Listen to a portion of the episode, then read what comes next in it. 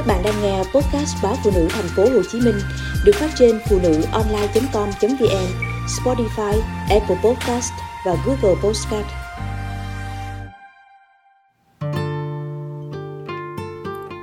Là ai đang chán ai?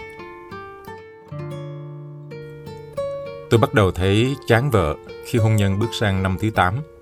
Cô ấy thay đổi nhiều đến mức có khi tôi không còn nhận ra người con gái mảnh mai, dịu dàng ngày nào mình từng sống chết nhất định phải cưới cho bằng được.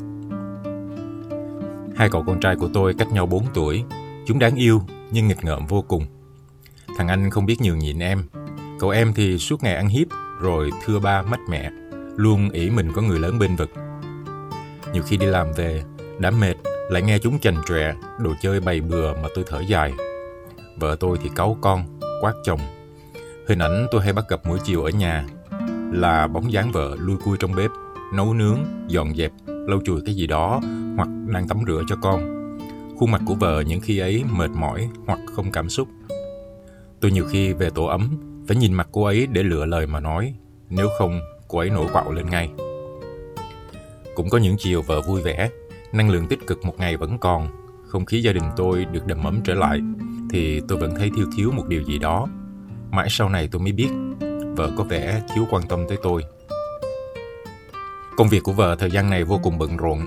Tôi biết, hai con tôi phải nhờ bà ngoại sang chăm nom và đưa đón đi học. Buổi tối, có khi vợ ngủ ngay trong phòng làm việc, vì cô ấy thức rất muộn, hoặc phải dậy rất sớm để làm.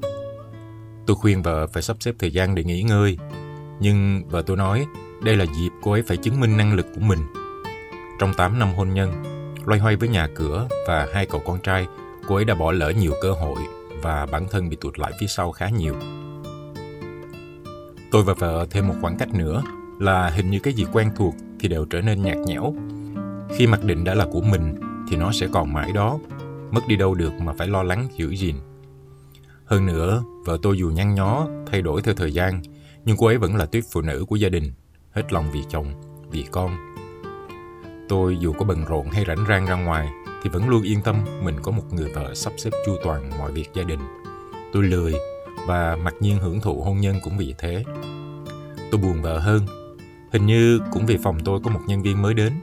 Cô ấy là mẹ đơn thân ngọt ngào quyến rũ. Từng lời nói, cử chỉ ngọt như mía lùi.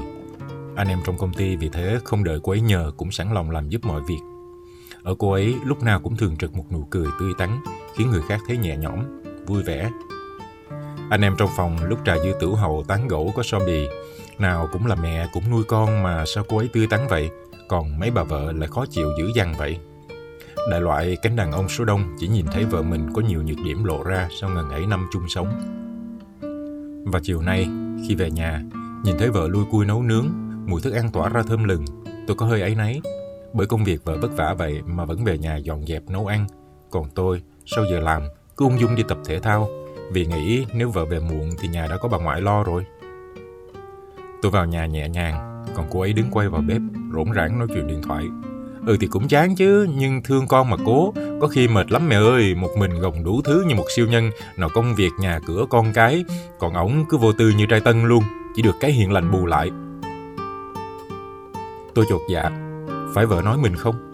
Để hóa ra không phải chỉ tôi chán vợ, mà vợ tôi mới chính là người đang chán chồng.